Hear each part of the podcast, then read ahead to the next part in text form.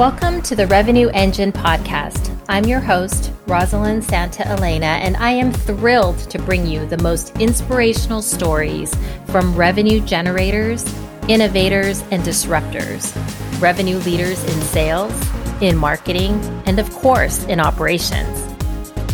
Together, we will unpack everything that optimizes and powers the revenue engine. Are you ready? Let's get to it. I had the absolute pleasure of showcasing the amazing story of Manny Medina, the co founder and CEO of Outreach, for my inaugural episode of the Revenue Engine podcast. Outreach is the sales engagement company that is valued at over $1.3 billion.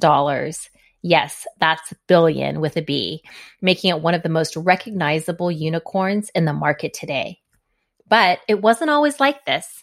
In our discussion, Manny shares his story of how the company was just a few months away from closing its doors and how he turned it around to be the company that it is today, truly powering the revenue engine.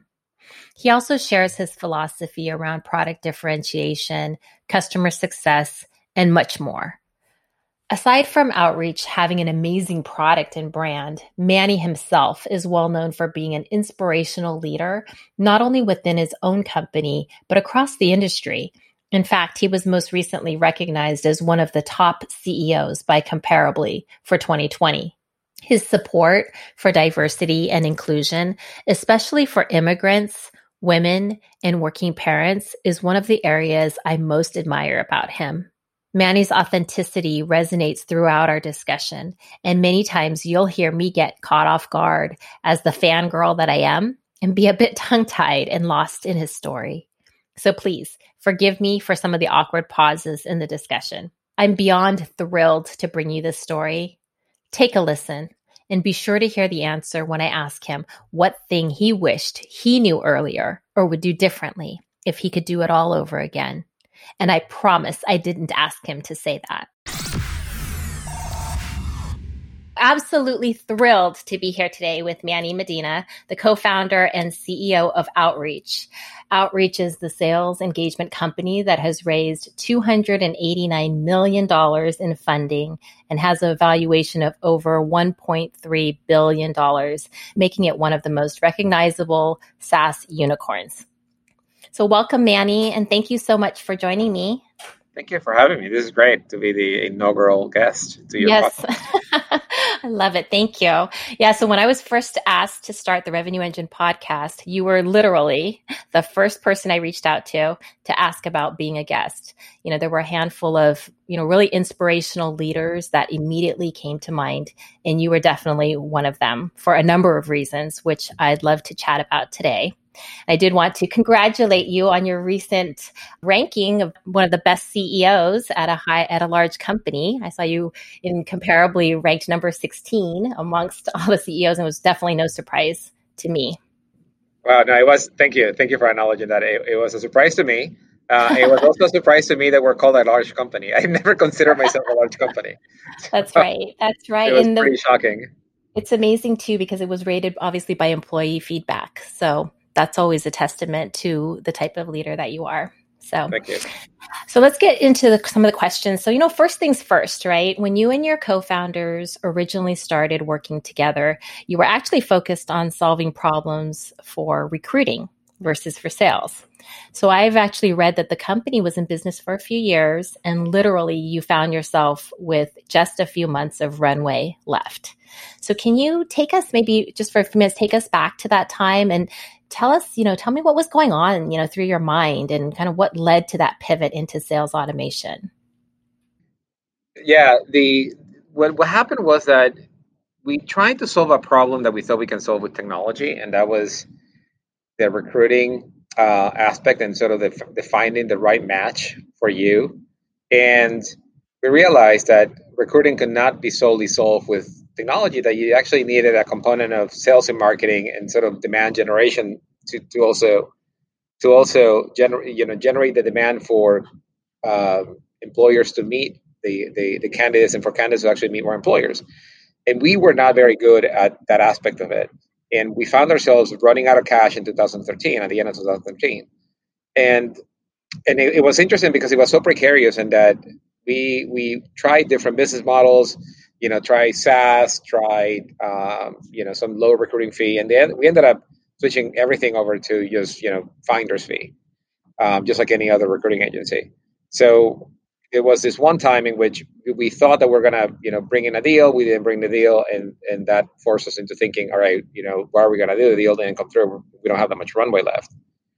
So we we we we looked introspectively, and we were very honest with each other, and we're like, look, we're not very good at sales and marketing, but we have to get good if we're gonna get out of this.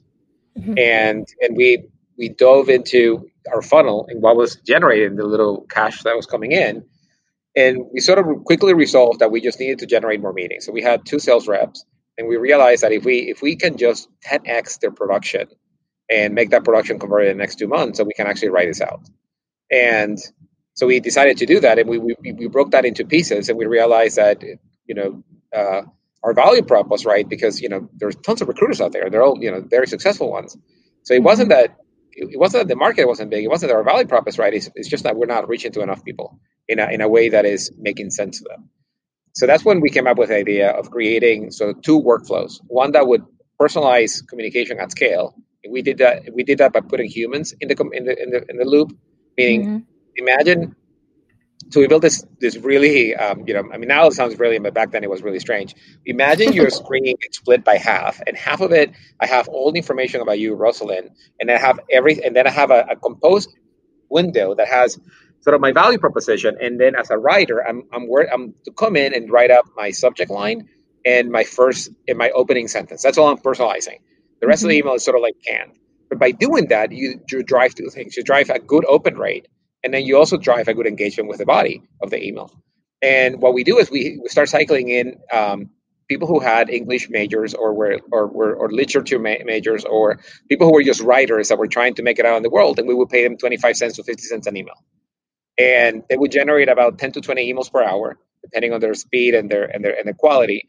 And that would go out to people and, and you know in the form of a personalized approach. So you will get these emails, and these emails were, you know, out of the blue. They were cold but they were you know well composed with a lot of information about you that were interesting to you.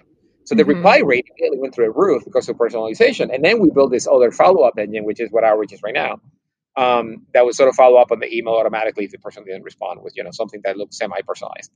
And all of a sudden we went from you know from you know from having a couple just a couple meetings a week per rep to literally very little like 20 meetings per rep per week to about 10 meetings per day per rep and the reply rates you know went from you know a, a couple percentage points to 40% reply rates. So we were swimming in meetings they were all qualified and our reps were not able to process those meetings that quickly. So what i mm-hmm. tried to do is then because you know at this point a month has come by and you know we have one month left Right. So we decided to go out and try to sell the meeting. So I went to recruiting firms, agencies, and companies that were growing fast, and I said, "Hey, what about you know me generating meetings for you for your recruiting team, so that you can take that pipeline and turn them into into into employees."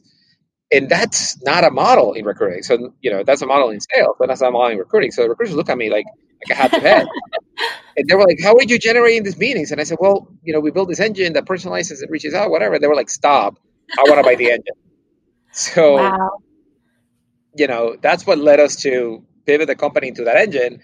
And our first two customers were luckily uh, Cloudera and AppDynamics. And we both sold into into the recruiting teams. And the recruiting teams only had, I don't know, like five, seven seats. So it wasn't a big deployment. But they were like, hey, you know, this could be used by our sales team, and they have hundreds of seats. And I think they could benefit from this technology. So we went and said that with the with the, with the sales team, and it, it, turns out they had exactly the same problem, except that they were getting paid for it. You know, recruiters don't get paid, you know, per per, per recruiter, per you know, per budding seat. But sellers do get paid either per meeting if you're an SDR or per opportunity created and closed if you're an AE. So um, it, it, was a quick transition from then on in terms of moving from where we were to selling into sales. And then, you know, we use, you know, we we have built already an integration into ATSs and it was easy parlayable into an integration into a CRM. And before you knew it, you know, the word sales stack quote unquote, became a, a thing that people will compare. And we became part of a sales stack conversation. And So I always say that in in startups, you you have to there's you know there's one portion of of skill and three portions of luck, and that's part of our luck. Wow, that's amazing. And this the opportunity in such a short span of time, you quickly pivoted sort of what you were thinking you were doing into an opportunity that now has led to, you know, years later a billion dollar company. It's amazing story. With um, a lot of bumps in between. Yeah. never it's never a straight shot. That's right.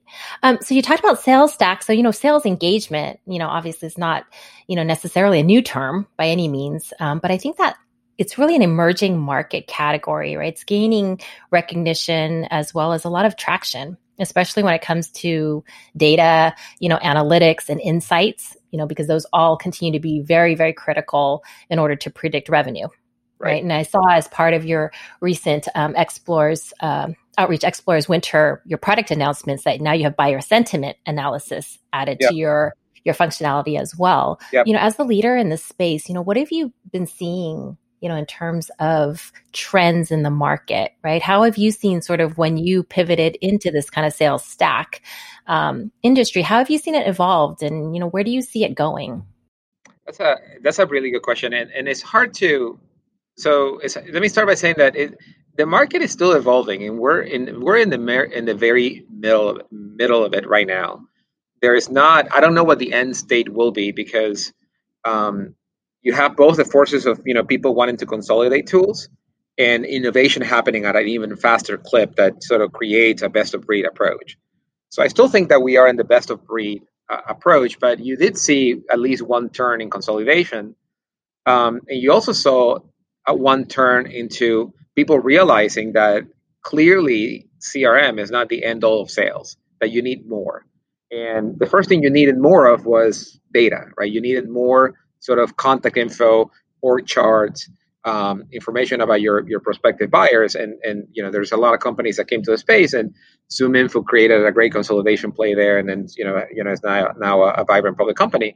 But all the other pieces that were in the stack are now getting consolidated too, and to some degree, or specialized. So, for instance, when we came into the market, there was a tool for pretty much every modality of communication. So there was an email sort of template and follow up tool. There was a uh, there was a, a dialer version, you know, that either did auto, auto dialing or power dialing.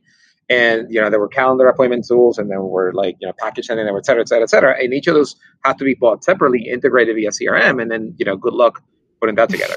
Mm-hmm. Um, you know, we came in and we realized no workflows are, you know, unified, meaning, you know, as a customer or as a prospect, you, you want to be communicated in the way that you prefer, right? Either you know, via, you know, starting with marketing and educated and then moving down to a sales cycle. You want to have a conversation with a rep um, almost right away to brain, brainstorm your problem or any other way, right? You know, via social, etc.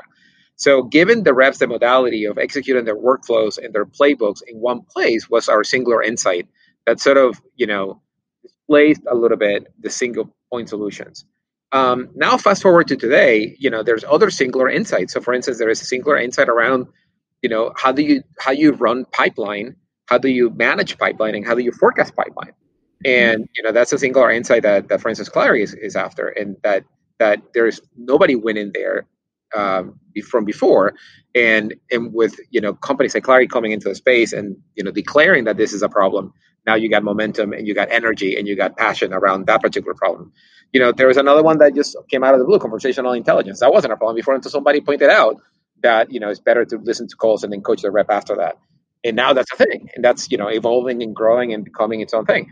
The question is, at what point would this you know co- solutions collide, right? Because you know, do you want to coach the rep based on information that you had, or based on the call that you had, or based on you know based on whether you are early in the pipeline or late in the pipeline, etc. So you will see an evolution of um, sort of coaching solutions, if you would, like solutions that you use not only to forecast, to manage, but also to coach that's going to have all, all of it in it. Um, you know, you're gonna you're gonna be seeing solutions like ours that is, you know, in the engagement side, and you're gonna see other entrants into the market. You know, Salesforce is not even a player in the market, and now they have a solution in that too. Um, and ZoomInfo even has a, a slight solution there. So you will see sort of like avenues of consolidation coming in as people try to figure out how to run their teams more efficiently, how to coach them in the moment, and how to even get ahead of you know problems before they happen, right? And that's a holy grail is how do you catch things early enough so you can you know you so you can affect results in the quarter as opposed to you know coach it today for next quarter's output and and I think that there's going to be a lot of a, a, lot more tech and a lot more innovation coming out in that direction. Yeah, definitely. I think I wholeheartedly agree. as you know, as buyers become smarter, as you know, sales has higher expectations, and even from you know from an operations perspective, right, looking for the best solutions to really help drive you know drive efficiency, drive enablement, drive faster, you know, bigger revenue and shorter time. So definitely, yeah, see a lot of that and, and and the things that I, I think that you know I, I was talking to another I was talking to another company a couple days ago with with Terminus about this this problem is that there are some some some some principled durable um, uh, facts that will never change right so companies will always want that deal to come in sooner than later you see what I mean like nobody wants a deal to come in next quarter they want it this quarter Right. You know, so velocity will always you always need higher velocity. It doesn't matter whether you're you know, I hear a lot of like, no, I'm an enterprise shop. I'm okay if he deals, you know, you'll take time to come in. I'm like, no, you're not okay. You want the deal right now. If you have a choice, you will take the revenue right now, not tomorrow, today. Um, so velocity will always be something people want. Uh, the other thing is you will you will want ramp, you know, faster ramping reps. Nobody will say, you know, I really want my rep to ramp in, in, in nine months. You know, if you can take a rep, ramp rep today, you will take it. Right. So there's a, a, few like you know things that are sort of like our true north. That should be like our principles of operation. We will always want a faster deal. You know, money today is better than money tomorrow. Uh, you know, capacity, productive capacity today is better than productive capacity tomorrow.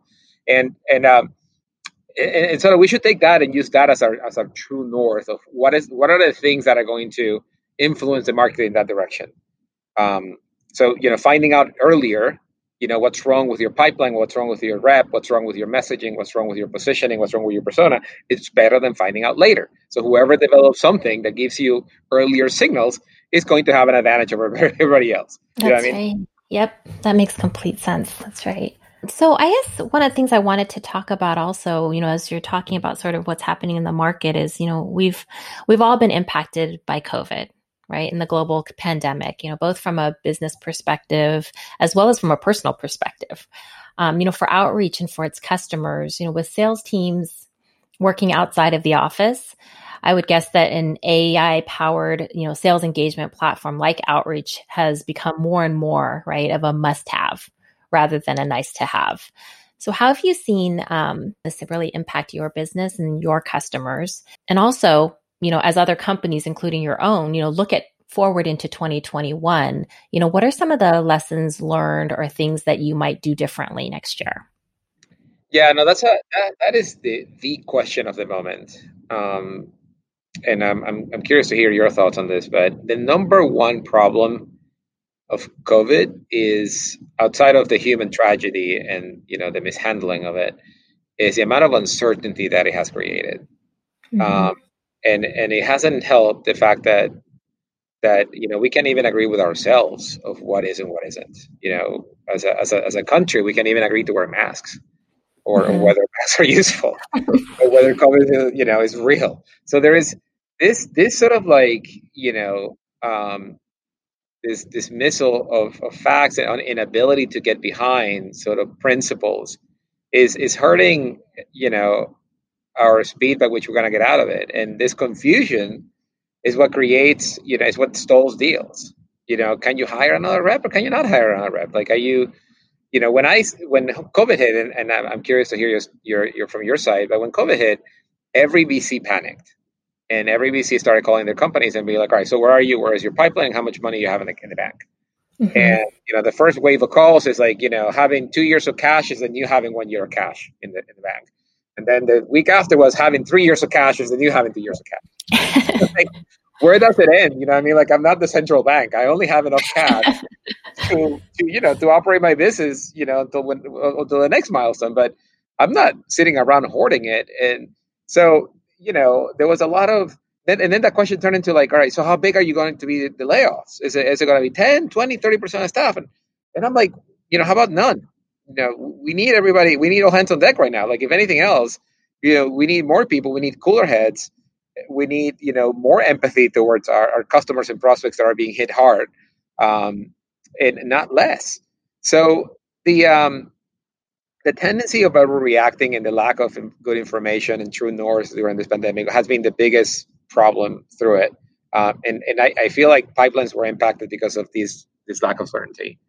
Um, what that has done, in my mind, is that it has forced people to sort of like um, get leaner faster. So you know, you heard, you probably heard this metric that even though you know there's a lot of new innovation and digital transformation happening, but you know, from a GDP perspective, you're not seeing a big bump in productivity. Kind of productivity is kind of like you know moving up in, in the right direction, but it's not being transformed by the web. The interesting thing is that you know we're not hiring as fast. Some some people are cutting um, are cutting uh, headcount, but you are seeing roughly maintain levels of production. So we mm-hmm. are increasing productivity, but we're just doing it the wrong way by letting people go. Um, and, and, and instead of you know creating more jobs and being aggressive about you know growth. So I, I, think two two points come out of that. One is that you know sales will never be the same. I don't think that you're going to see this you know large splurges, you know long deal cycles with you know expensive dinners and golf outings and whatnot to close a deal. I think that we're going to keep a tie eye on uh, you know close eye on on T and E, and we're going to be we're going to be getting a lot more efficient going forward how we drive you know new revenue and expansion revenue. Um, and I, see, I, think the second thing is that um, you as a as a seller are going to get your you're to get your buy you get you're to get to know your buyer a lot better. I think one of the things that COVID has done is is actually in a weird way bring us closer together because when you're in Zoom, you know your background as we noticed when we started the conversation is home. You know what I mean? And you start conversation with like, you know, what is what is that you know DJ equipment doing behind? That's right. you know? And all of a sudden, we, you know, I just know a fact about you that I didn't know before. So, you know, that level of getting people to know at the personal, uh, at, in the personal realm, it's important and it's going to transform sales, and I think in a positive way. So you're going to see a lot less of this sort of like transactional, you know, spray and pray, you know, get generate pipeline, close the pipeline. It's going to be about, you know, how are we doing with Rosalyn and what what is she up to and how, how's her family holding together and you know can we help you know, I mean, there's going to be this new level of empathy that we have brought together just because of what COVID made us go through. So anyway. Yeah, no, that's that's that's amazing. I think that's um, completely true. I don't think that we're going to come out on the other end, you know, as we look at, um, you know, with the same type of structure. Because even as we're looking at planning, right, and thinking about sort of what what our segmentation looks like, what our territories look like, you know, it is a different um, it's a different perspective on how to organize and how to structure our sales team kind of in this new model of selling. Um, you talked a little bit about, you know, the buyers and about being, you know, different um, relationship with your customers. But, you know, if you think about on the topic of, of customers, you know, I've heard you say in the past that, you know, you take a customer, you solve their problem, right? Then you move on to the next and the next. So I think one of the areas that I've seen you've really excelled at at being is really being a true partner right to your customers you know i've obviously as a customer have experienced that personally but i've also heard very similar feedback from others um, can you share a little bit about sort of what your philosophy is around, you know, really driving customer success? Because that's one of the things that, you know, uh, with this pandemic, I think all organizations have really shifted to, you know, less about, obviously revenue is still important, but less about, you know, going out and getting new customers versus really, you know, at Clari, we talk about, you know, bear hugging our customers, right? And really looking to your customers and helping them be successful and seeing how they're doing and what value, you know, that we can, um, we can bring to help them be successful and make it through the pandemic successfully as well. So what is sort of your philosophy around, you know, driving customer success, driving customer value, and how do you see that sort of has contributed to your overall revenue acceleration? Yeah, thank thank you for that question. So the for us, our customers were what saved us as a company. Meaning the the the the the, uh, the incredible blessing of finding, you know, the workflow solution to our workflow problem early on and having people suspend this belief that the fact that there's four co-founders in a very tiny office in Seattle, you know, running multi-million dollar revenue engine and letting us help is something that you know to this day I, I cannot forget. And i cannot forget our early customers. I cannot forget our early traction with them. You know people who sort of this, you know, who believed our vision, who, who saw who, who we were as people and what we were trying to do, and signed up early. Like I know Lars Nilsson back when he was at Cloudera, he's now a Snowflake, um, and there's a few more like that who who um, who came in early and, and bought the you know a, a, a, relatively rough product that had very big promise, and and were sort of design partners with us. So for me, the customer obsession is beyond you know uh, a slogan and and beyond a value is is what I personally and what we as the founder team and now the, entirety of outreach owe our you know existence to and not only the fact that they bought the early product but the fact that you know they came back to us and, and they confided to us their new problems and, and allow us to build not only what outreach was at that point which was you know an outbound email engine to becoming a full workflow engine that included every single modality of communication. And it was a matter of them coming to us and, and saying, Hey, Manny, I love what you did here. Um, we got, uh, you know, we got an inbound to worry about that we would love to start converting and we need to figure out how. Right. And then we get into it. We figure out triggers. We figure out persona assignments. We figure out, um, you know the fact that you know sometimes a dial is faster than an email, email getting a hold of a particular prospect et cetera et cetera et cetera et cetera. Routing rules and, and, and other you know crm sync rules and and and sort of this uh, you know earning your customers trust to the point in which they confide to you their their their problems is is such a gift because people don't come people you know it's very hard for somebody to talk about their problems. They usually talk about their wins and how great they're doing how i'm killing it and, you know um, shop it's very hard for them to say, yeah, this sucked and, and I wish you can help me. You know what I mean? So it takes it takes you to get to that level of trust. And and the second piece is that for me, customer obsession is not just about getting to the level of trust where people are telling you their problems. It's when you get so good that you're anticipating the problems. Mm-hmm. You're seeing around corners on their on their behalf. When they, you know, is is sitting down with them and redefining what they think is success. You know, many people will come out to you with a, a, you know a definition of what success looks like. But if you are a true partner, you'll be like, you're you know these two things I see eye to eye. This other thing, let me give you a perspective that I learned from these other two customers who had the same problem, and they re- redefine success in this other way, and they may work better for you. You see what I mean? Yeah. And, and the ability to to to see around corners and to help be a thought partner with your customer is in my mind nirvana, and that's is what I get out of bed for. You know, what I mean, it's my why and and and to do that at scale and to do that for so many people is really what you know what gives me energy. And you know uh, and you can only do this on energy. There's nothing else so you know I, I, guess aside from the product and the customer focus you know outreach as i've shared with you and i shared with you that i'm such a fangirl but outreach has an amazing brand right? Especially for someone looking in from the outside. You know from my perspective there's a couple of reasons why one is obviously the caliber of talent that you have within your organization, right? You have folks who are the leading experts in their space. But the other reasons I believe are related to one, the culture, right, that you have built at Outreach, and two, the champion that you are, right, as a leader. So I'd like to dig into a little bit about the culture first, right? So as you know, you know, I've been in go-to-market operations leadership for 20 years now. And for that entire time, I was also a mother. I started out with two and then later added another one. And so I've definitely had to juggle, you know, work and career and home, family, and, you know, obviously, and it's been up leveled with the pandemic and everybody being at home. And you, you know, have been a big believer, right, in supporting working parents as a father of three yourself, yep. you know, you, you have firsthand experience, right, yep. at trying to find harmony in work and home. You know, as you're building your company, you're building your family. You know, can you tell me about the culture that you've built at Outreach, really to help your team be successful? And please include the overnight doula stipend because I'm super jealous.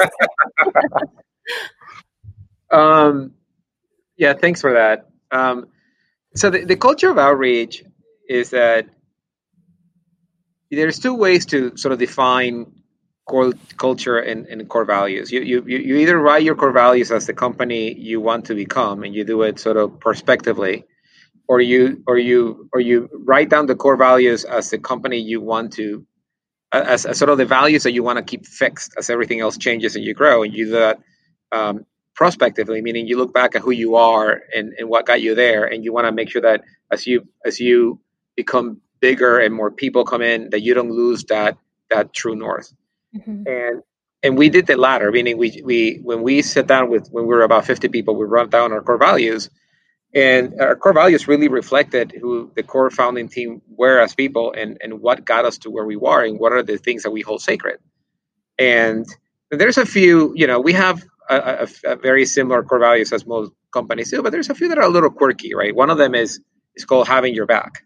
That's a core value here. I mean, you have to have somebody else's back, and, and that doesn't mean that you know I'm going to allow sloppy work or inattentiveness to a customer, etc. But what that means is that I'm going to let you, you know, go out on a limb and do something, you know, new, something crazy, you know, explore, you know, experiment. And I'm also going to have your back when when when when you need me when you when when when when you need it at home. You know, Gordon, my co-founder, had you know their first kid um, as we were pivoting we had nothing. We didn't even have health insurance.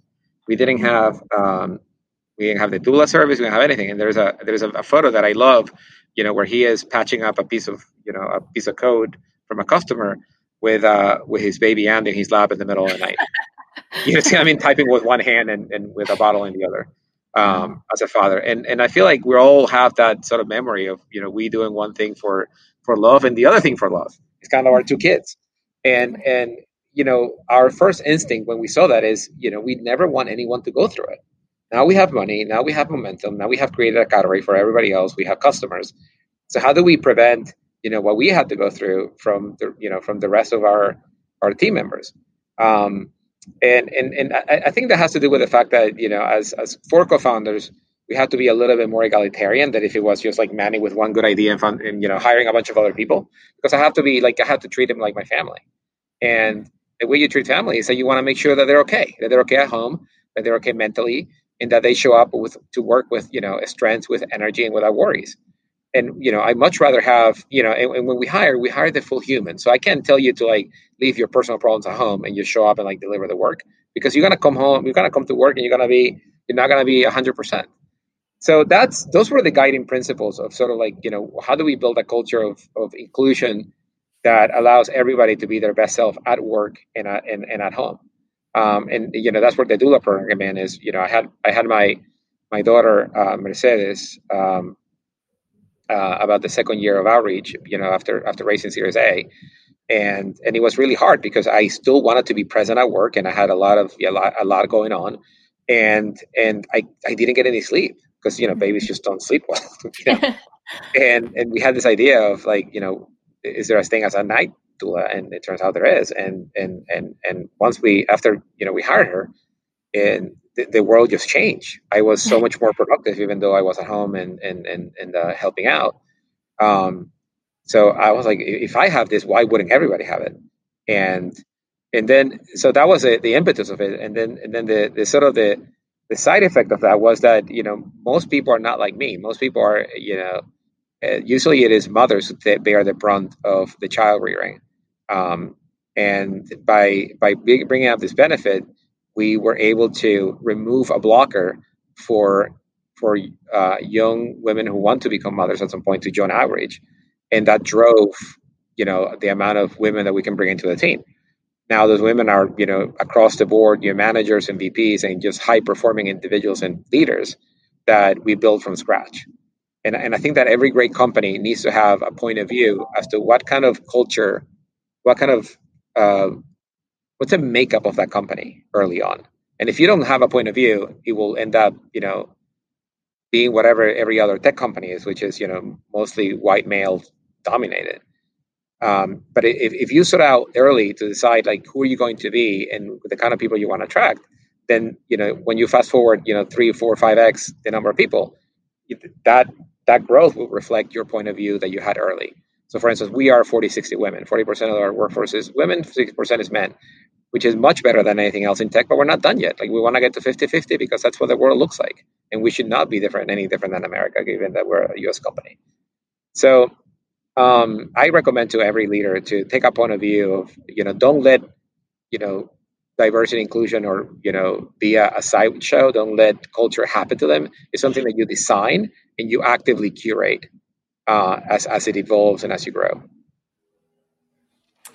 Yeah, that's uh, that actually leads me to sort of one of the other reasons I really was excited to have you on the sh- on the podcast too, and be able to speak to you is really, you know, I personally think what's one of the biggest contributions to how amazing outreach's brand is is how active you are right as the ceo in being a champion of diversity and inclusion. You know you talked about it a little bit but you know specifically really just the outward support that you have for minorities um, especially immigrants and women right? As you mentioned in tech you know f- for somebody like me you know being a minority female executive in tech right and especially in revenue oftentimes you know i'm the only woman in the room or I'm the only minority or you know I'm the only mom right? Or sometimes all of the above right? And, and, and right? And you know honestly it's like I've never really thought about it too much like early on in my career um you know as I was growing my career. But definitely you know maybe I was just you know maybe it was something to consider and I was just unaware um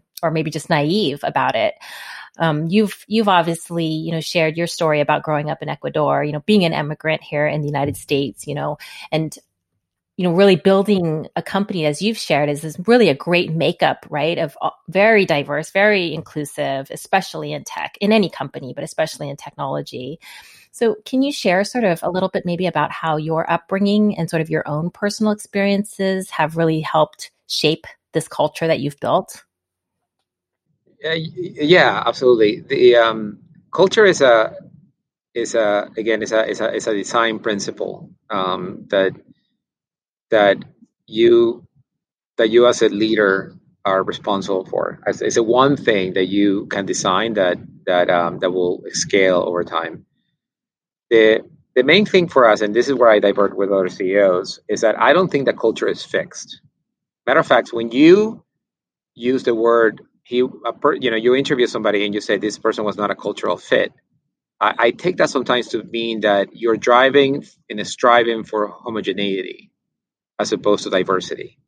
And that's a very dangerous path to be. Whereas if you assume that the culture will change over time and everybody who joins the company brings in another flavor, and you think of your culture as a soup, like a stew or like a soup, where mm-hmm. everybody brings a flavor and the flavor evolves over time to become more complex, more nuanced, more subtle um, then then you have a different attitude towards culture.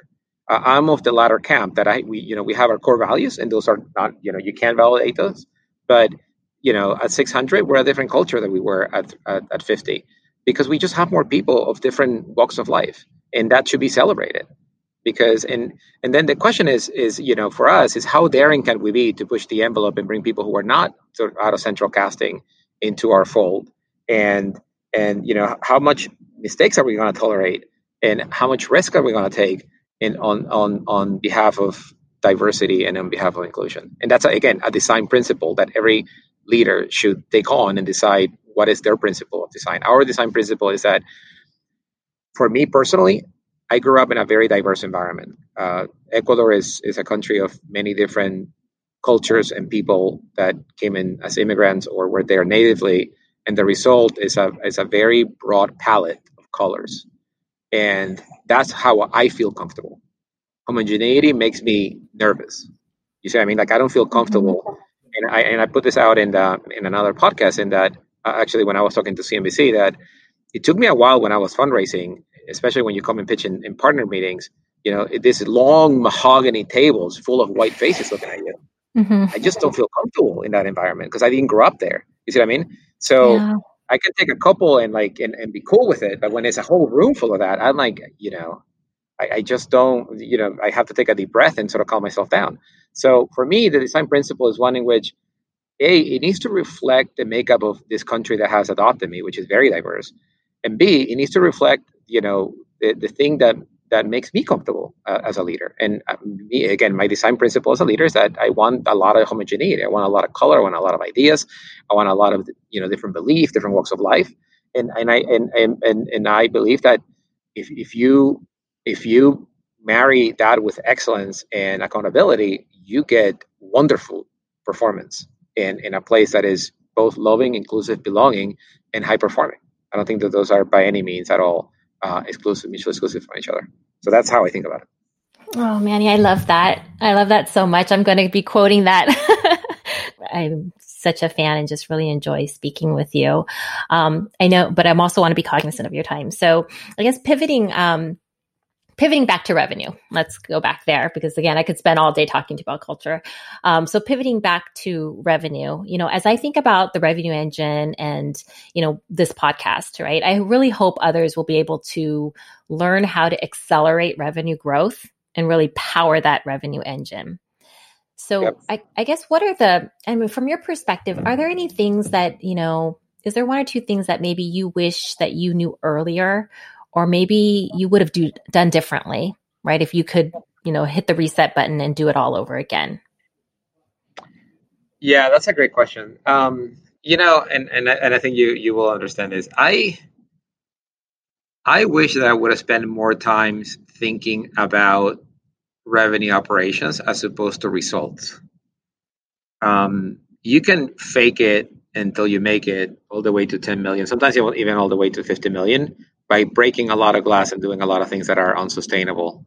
Um, and as an entrepreneur, your job is to make sure that the company is set up for the next stage, not to just get to the current stage. You see what I mean? It's kind of like a great pool player that sets up the shop in such a way that you're the next two shots are tee up for you, mm-hmm. or a great, great chess player. And I didn't really uh, grok that in the early days. The early days was just go, go, go, deliver the numbers, deliver the goods, you know, you know, you know, post good numbers to on the board and and and and you know, raise more money, do it again, etc.